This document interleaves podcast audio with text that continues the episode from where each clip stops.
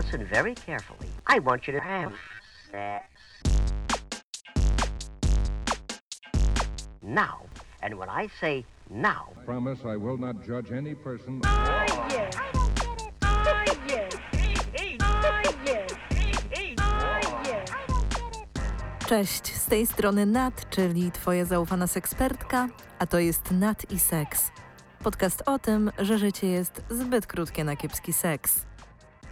Odcinek 62. Fraj seksualność. Hej, hej, miło mi znów gościć w Twoich dziurkach usznych i mam nadzieję, że cieszysz się na to spotkanie tak samo jak ja. Dzisiejszy odcinek będzie monotematyczny, ponieważ chciałabym omówić kwestię, temat orientacji seksualnej, która nie jest jeszcze tak dobrze opisana w języku polskim, jak bym chciała, ale zanim to nastąpi, to zamiast tradycyjnej odpowiedzi na pytanie, chciałabym pochwalić się i zaprosić Cię do posłuchania mojego nowego podcastu. Nowy podcast nazywa się Dziewczyny bez kagańca i są to rozmowy moje i Marty Soi-Bochenek, w których poruszamy tematy, które są dla nas żywe, poruszające i zajmujemy się w nim różnymi kwestiami. Rozmawiałyśmy m.in. o bańkach, o stracie, o granicach i jest to podcast, który jest takim wsparciem dobrego życia. Więc jeżeli chcesz posłuchać mnie w tematach, które nie są stricte seksualne, to serdecznie zapraszam Cię do wyszukania dziewczyn bez kagańca w aplikacjach podcastowych lub na YouTube, bo tam też możesz posłuchać tego nowego projektu. Tyle słowem wstępu, a teraz do dzieła. I want you to have. Dzisiejszy temat to frejseksualność. Jest to orientacja, którą już zaznaczyłam w pierwszym odcinku QA, i była ona wyłącznie wspomniana w kontekście przeżyć i doświadczeń jednej z osób pytających.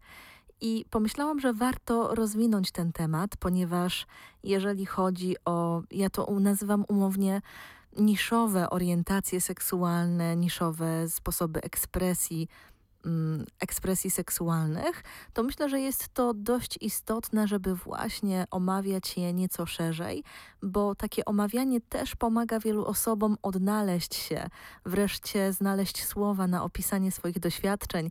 Dlatego pomyślałam, że taki odcinek będzie dość użyteczny. I o frajseksualności czasem skrótowo mówi się jako o przeciwieństwie demiseksualności. Demiseksualność, zresztą napisałam długi artykuł na ten temat, który chętnie podlinkuję w opisie.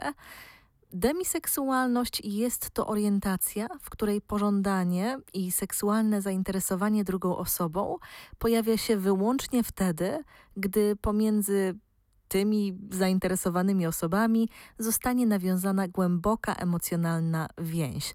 Czyli jeżeli nie czujemy nic do siebie, nie znamy się, pożądanie seksualne jest wręcz niemożliwe. Ja natomiast nie jestem fanką operowania biegunami i określania rzeczy jako przeciwieństwa czegoś, czyli co leży po przeciwnej stronie czego, bo musimy pamiętać, że seksualność to spektrum i każdy człowiek będzie doświadczał jej zupełnie inaczej. Więc myślę, że to za duży skrót myślowy, żeby powiedzieć, a frejseksualność to wyłącznie przeciwny biegun demiseksualności, proszę iść i doczytać. Bo to nie zawsze jest takie proste. W przypadku frajseksualności seksualne zainteresowanie występuje wyłącznie do momentu pogłębienia emocjonalnej więzi z drugą osobą. Czyli gdy ta więź będzie się pogłębiać, seksualne zainteresowanie danym człowiekiem będzie zanikać. I to oznacza, że osoby frajseksualne odczuwają pożądanie jedynie do osób nowych, których jeszcze nie znają. I podobnie jak demiseksualność, frajseksualność umieszcza się pod parasolem aseksualności. W odniesieniu do pożądania zainteresowania seksualnego drugą osobą, w kontekście frajseksualności użyłam słowa zanikać. I to samo słowo wskazuje, że jest to jakiś proces, czyli że im bardziej jakaś więź staje się głęboka, im bardziej poznaję jakąś osobę, tym mniej jestem w stanie jej pożądać. I oczywiście to się zdarza, natomiast chciałabym podkreślić, że ta utrata zainteresowania bywa również nagła, czyli może po prostu nastąpić w pewnym momencie dość szybki i nagły zwrot w stylu jednego dnia było pożądanie względem jakiejś osoby, a drugiego dnia już go nie ma. I muszę podkreślić, że frajseksualność jest totalnie niezależna, niezwiązana z tożsamością płciową czy seksualną, bo osoby bi, homo, hetero, panseksualne mogą być frajseksualne i to samo tyczy się osób cispłciowych, interpłciowych, transpłciowych czy niebinarnych. One również mogą doświadczać frajseksualności, mogą definiować się jako osoby frajseksualne. I niektóre osoby, kiedy tak tego słuchają, czyli okej, okay, czyjąś orientacją jest to, że odczuwa zainteresowanie, pożądanie względem nowo poznanej osoby, a potem ono tak sobie znika, kiedy więź się pogłębia. I może pojawić się pytanie, czy to, o czym mówię, to nie to samo, co normowanie się energii nowego związku. To jest ta naturalna kolej rzeczy, czyli najpierw, kiedy jakaś relacja się zawiązuje, jest seksualna bądź romantyczno-seksualna, wówczas emocje i pożądanie są na wysokim C i bardzo dużo tutaj się dzieje. I oczywiście w kontekście frajseksualności takie pytanie może się pojawić.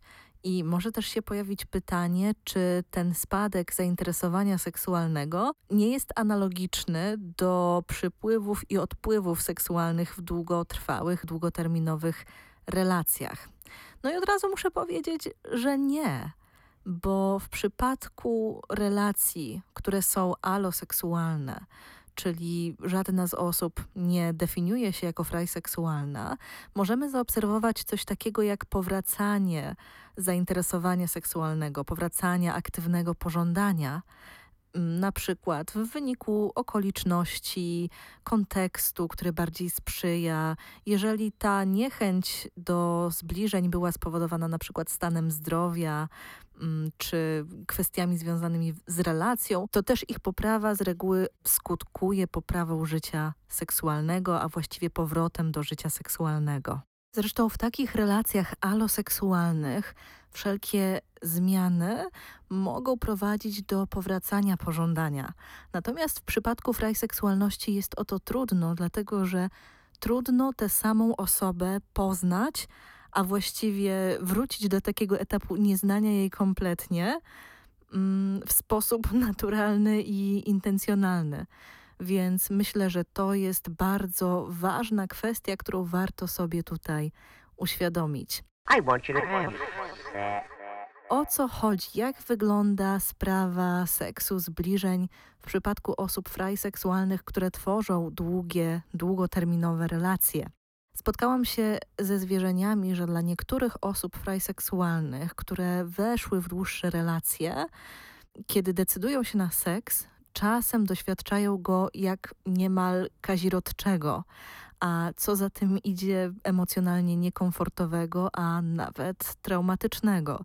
I wynika to ze specyfiki więzi z drugą osobą, dlatego że jest ona tak głęboka, że postrzega się tę bliską osobę praktycznie jak rodzinę, a niekoniecznie właśnie taką osobę obcą, którą jest się w stanie zainteresować seksualnie. I być może, kiedy tak o tym opowiadam, zastanawiasz się, czy możesz być osobą frajseksualną. Być może ten odcinek pojawił się na Twoim radarze właśnie dlatego, że to pytanie już się gdzieś w Twojej głowie pojawiało. I tutaj mam właściwie złą i dobrą wiadomość.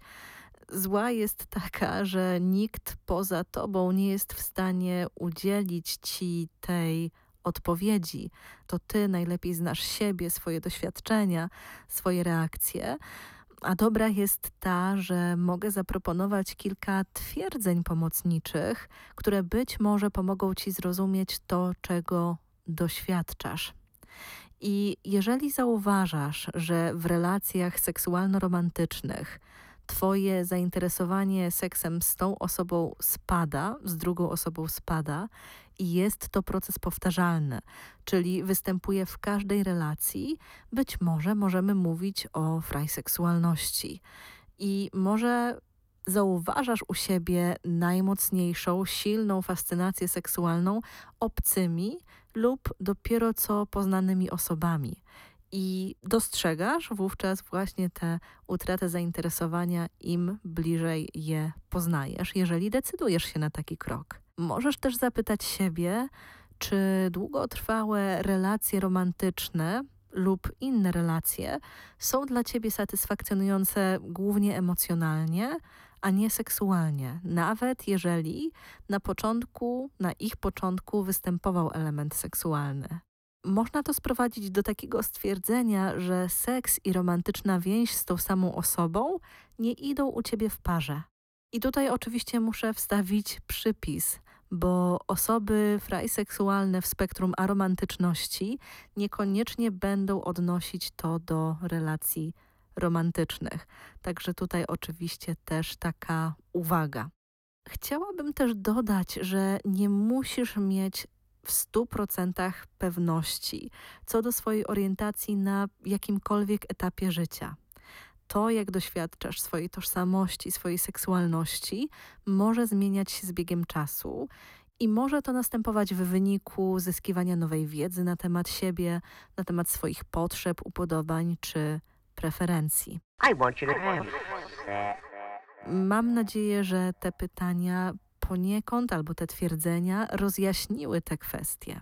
I czasem, gdy mówimy o frajseksualności, możemy zetknąć się z takim pytaniem, czy mówienie o sobie, czy definiowanie się jako osoba frajseksualna nie jest przypadkiem przykrywką dla lęku przed bliskością, strachem przed zaangażowaniem się w intymną relację z drugą osobą. I tutaj przychodzi mi do głowy taka kwestia, którą myślę, że warto poruszyć. Dlatego, że zauważmy, jak często tożsamości uznawane za nienormatywne w obszarze seksualności czy relacji są wykorzystywane jako broń lub usprawiedliwianie zachowań. Na przykład spotkałam się z tym, że ktoś zdradzał bliską osobę wielokrotnie i używał argumentu poliamorii. I w tych sytuacjach musimy pamiętać, że jeżeli ktoś używa jakiejkolwiek tożsamości jako wytrychu, to nadal to ta osoba jest odpowiedzialna za naruszenie warunków umowy w relacji, ponieważ postąpiła niekonsensualnie wobec osoby lub osób partnerskich. Oznacza to, że dokonała wyboru, za który ponosi odpowiedzialność. I musimy pamiętać, że sama tożsamość nie programuje ludzi na podejmowanie problematycznych zachowań. I tutaj używanie czy frajseksualności, czy jakiejkolwiek innej tożsamości dla usprawiedliwienia tego, że zraniło się drugą osobę, że postąpiło się w sposób wątpliwy, że naruszyło się jakieś ustalenia, które między danymi osobami nastąpiły, jest zwyczajnie nie fair i myślę, że pogłębia stygmatyzację wielu, wielu tożsamości. I skoro mówimy o lęku przed bliskością, musimy pamiętać, że osoby frajseksualne są w stanie tworzyć bliskie i intymne relacje romantyczne. Różnica jest taka, że im głębsze one są, tym mniej jest w nich seksu. Zanika w nich pożądanie, zanika w nich erotyczna fascynacja drugim człowiekiem. Natomiast to nie oznacza, że głębokie uczucie, głęboka miłość się nie pojawia czy nie jest w stanie trwać. I oczywiście to może stanowić ogromne wyzwanie w relacji, w której jedna osoba jest aloseksualna, a druga frajseksualna. I myślę, że to jest dobry punkt do tego, żeby zapytać siebie, a być może ciekawi Cię to, jak osoby frajseksualne odnajdują się w relacjach o mieszanych tożsamościach. I tutaj nie ma tak naprawdę uniwersalnej wskazówki, uniwersalnej definicji, dlatego że to będzie zależne od bardzo wielu czynników. Takim czynnikiem może być na przykład rola seksu w związku. Bo jeżeli osoba frajseksualna decyduje się na relację z kimś aloseksualnym, z kimś, kto potrzebuje seksu, aby czuć się kochanym, zauważonym, aby czuć się docenionym, aby przeżywać przyjemność, istnieje duże prawdopodobieństwo, że taka osoba od osoby frajseksualnej tego nie otrzyma. I problemy w relacjach o mieszanych tożsamościach zazwyczaj wynikają z niezrozumienia tego, jak ktoś swojej seksualności doświadcza. I ma to źródło zarówno w nierozumieniu tożsamości własnej, czyli doświadczam czegoś, mam jakieś uczucia, ale nie do końca potrafię je nazwać, ale też nierozumienia tożsamości osoby partnerskiej, czyli gdy druga osoba mówi nam, że podejrzewa albo wie, że jest osobą frajseksualną, czy ma jakąkolwiek inną tożsamość, to też jest sytuacja, w której warto zdobyć potrzebną wiedzę. I oczywiście bardzo często takie sytuacje wynikają z braku dostępnych informacji, mm, czasem też z nieumiejętności komunikacyjnych i opowiadania o swoich doświadczeniach, o swoich odczuciach, a zdarza się, że właśnie takie eksplorowanie danego tematu pozwala nam go lepiej i głębiej zrozumieć. I jeżeli chodzi o pary tożsamościowo mieszane, to zdarza się, że odnajdują się bardzo dobrze w różnych formach etycznej niemonogami. Na przykład angażują się w związki otwarte, realizują się seksualnie organizując trójkąty, natomiast będzie to rozwiązanie wyłącznie dla tych osób, które wybierają niemonogamię. Osoby, które wybierają relacje monogamiczne, będą stały przed koniecznością odpowiedzenia sobie na pytanie, czy perspektywa braku seksu, bo tutaj nie będę zachęcać do podejmowania kontaktów seksualnych wbrew sobie, czyli czy ta perspektywa będzie do zaakceptowania dla każdej ze stron? Czy wystarczą nam w naszej relacji inne formy intymności, które seksem nie są? Czy brak seksu będzie powodował lub już powoduje u każdej z osób trudne emocje? I taką trudną emocją może być na przykład zawstydzenie czy frustracja związane z tym, że albo nie jest się w stanie dać komuś takiego życia seksualnego, jakiego pragnie, albo z tym, że się takiego życia nie wiedzie, nie otrzymuje się takiego seksu, jakiego się pragnie. I tutaj muszę podkreślić, bo być może na początku mojego wywodu wprowadziłam Cię w błąd. Mm, myślę, że podkreśliłam to słowem czasem niektóre, ale chciałabym jeszcze raz powiedzieć o kwestii, jak osoby frajseksualne mogą doświadczać seksu z kimś, z kim mają głęboką relację. Bo to nie jest tak, że zawsze będzie to przykre doświadczenie. Niektóre z osób eksperymentują na przykład z pożądaniem responsywnym, czyli podążaniem za rządzą, która pojawiła się w wyniku stymulacji, ale jej nie poprzedziła. No i oczywiście to zawsze będzie kwestia bardzo osobista, tak samo jak osobistą kwestią jest motywacja, dla której decydujemy się uprawiać seks, angażować się w seks. I kwestią osobniczą będzie też to, jak czujemy się po takim seksie. Czyli jak czujemy się po takim seksie, którego aktywnie nie pożądamy, natomiast gdy on się wydarza, jakie odczucia nam towarzyszą bo to naprawdę też nie jest tak, że w momencie zacieśnienia więzi w przypadku osób frajseksualnych wszystko się wyłącza, otwory ciała się zasklepiają, ciało nie reaguje na bodźce, a seks staje się niemożliwy, bo ta więź jest tak bliska, tak ciasna, tak intymna. Natomiast oczywiście zawsze musimy tutaj wziąć pod uwagę odczucia danej jednostki. Niektóre osoby w tej sytuacji będą odczuwać silną awersję seksualną, tak jak mówiłam o tym na początku, ale niektóre będą na przykład czerpać radość z tego, że sprawiają przyjemność osobie, którą bardzo kochają, którą darzą uczuciem. I to też jest o tym, że nie zawsze przeżywamy swoją seksualność tak samo i nie możemy przykładać jednej miarki i tego, że w danym podcaście czy gdzieś się przeczytało lub usłyszało, że osoby frajseksualne mają tak albo inaczej. zawsze każdy będzie swoją tożsamość i swoją seksualność przeżywać na swój bardzo indywidualny sposób, więc tutaj kluczową kwestią pozostanie oczywiście komunikacja. I want you to have. I pomyślałam, że pochylę się też nad kwestią dyskryminacji. Dlatego, że nie da się ukryć, że w naszej kulturze nie tylko frajseksualność jest stygmatyzowana. No ale frajseksualność wychodzi poza ramy obowiązkowej aloseksualności, ale też poniekąd burzy nam monogamiczny ideał. I takiej najmocniejszej stygmatyzacji chyba doświadczają osoby frajseksualne, które decydują się tworzyć krótkie, erotycznie intensywne relacje seriami, czyli tak, żeby rzeczywiście realizować się seksualnie z nowymi osobami, ale decydować się na odejście, na rozstanie, kiedy ta relacja zacznie się zacieśniać, lub takie, które wybierają przygodny seks jako główną formę ekspresji seksualnej. Bardzo często godzenie się i akceptacja dla swojej tożsamości będzie wymagała odzyskania lub odczarowania wielu przekonań i terminów, których się używa i nie bez powodu na przykład książka Poradnik Puszczalscy z zasadami właśnie używa tego słowa puszczalstwo, by odczarować pragnienie i praktykowanie seksu z wieloma osobami. Dlatego w przypadku osób frajseksualnych bardzo ważne jest znalezienie ludzi, którzy są wspierający, ale też przede wszystkim danie sobie przyzwolenia na tworzenie takich relacji, które pozwalają na swobodę ekspresji.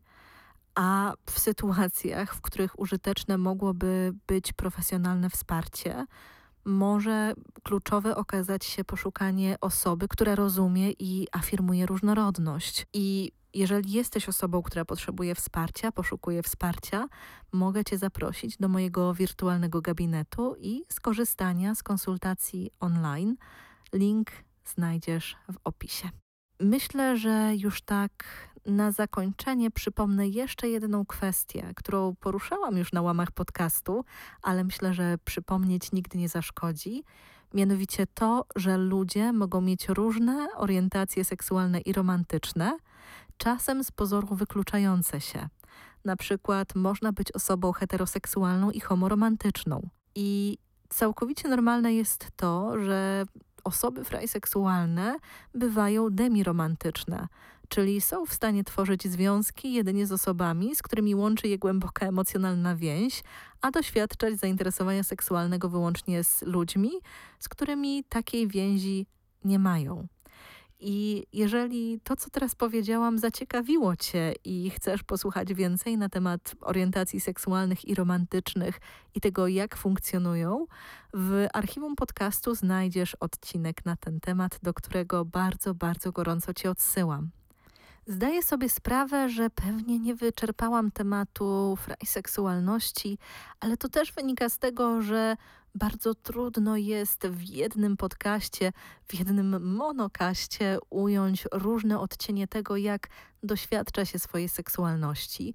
Chciałam przede wszystkim, aby ten odcinek był takim wprowadzeniem do lepszego rozumienia tej orientacji, która jest nadal dość słabo reprezentowana, a być może są wśród moich osób słuchających takie, które odnajdują się w tym opisie, które doświadczają czegoś, co nie do końca potrafią opisać, i ja też chciałabym, żeby te nagrania były dla Ciebie, dla Was użyteczne pod tym względem. Dlatego myślę, że w przyszłości tego rodzaju monografii będzie pojawiać się nieco więcej, a tymczasem nie pozostaje mi nic innego, jak podziękować Ci za wysłuchanie dzisiejszego odcinka i życzyć Ci wszystkiego seksownego. Do usłyszenia już wkrótce. Pa! Twoje wsparcie ułatwia mi kontynuowanie podcastu. Pamiętaj, że możesz wesprzeć Sexcast subskrypcją, zostawić mu ocenę i recenzję w Apple Podcasts, polecić go komuś, komu mógłby się spodobać lub przesłać mikrodonacje w serwisie Coffee lub Buy Coffee. Linki do nich znajdziesz w opisie. Do mikrodonacji możesz dołączyć wiadomość z propozycją tematu lub pytaniem, na które odpowiem na łamach podcastu.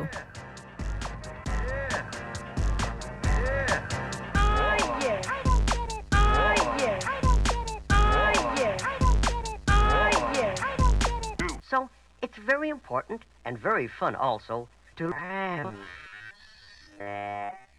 Now,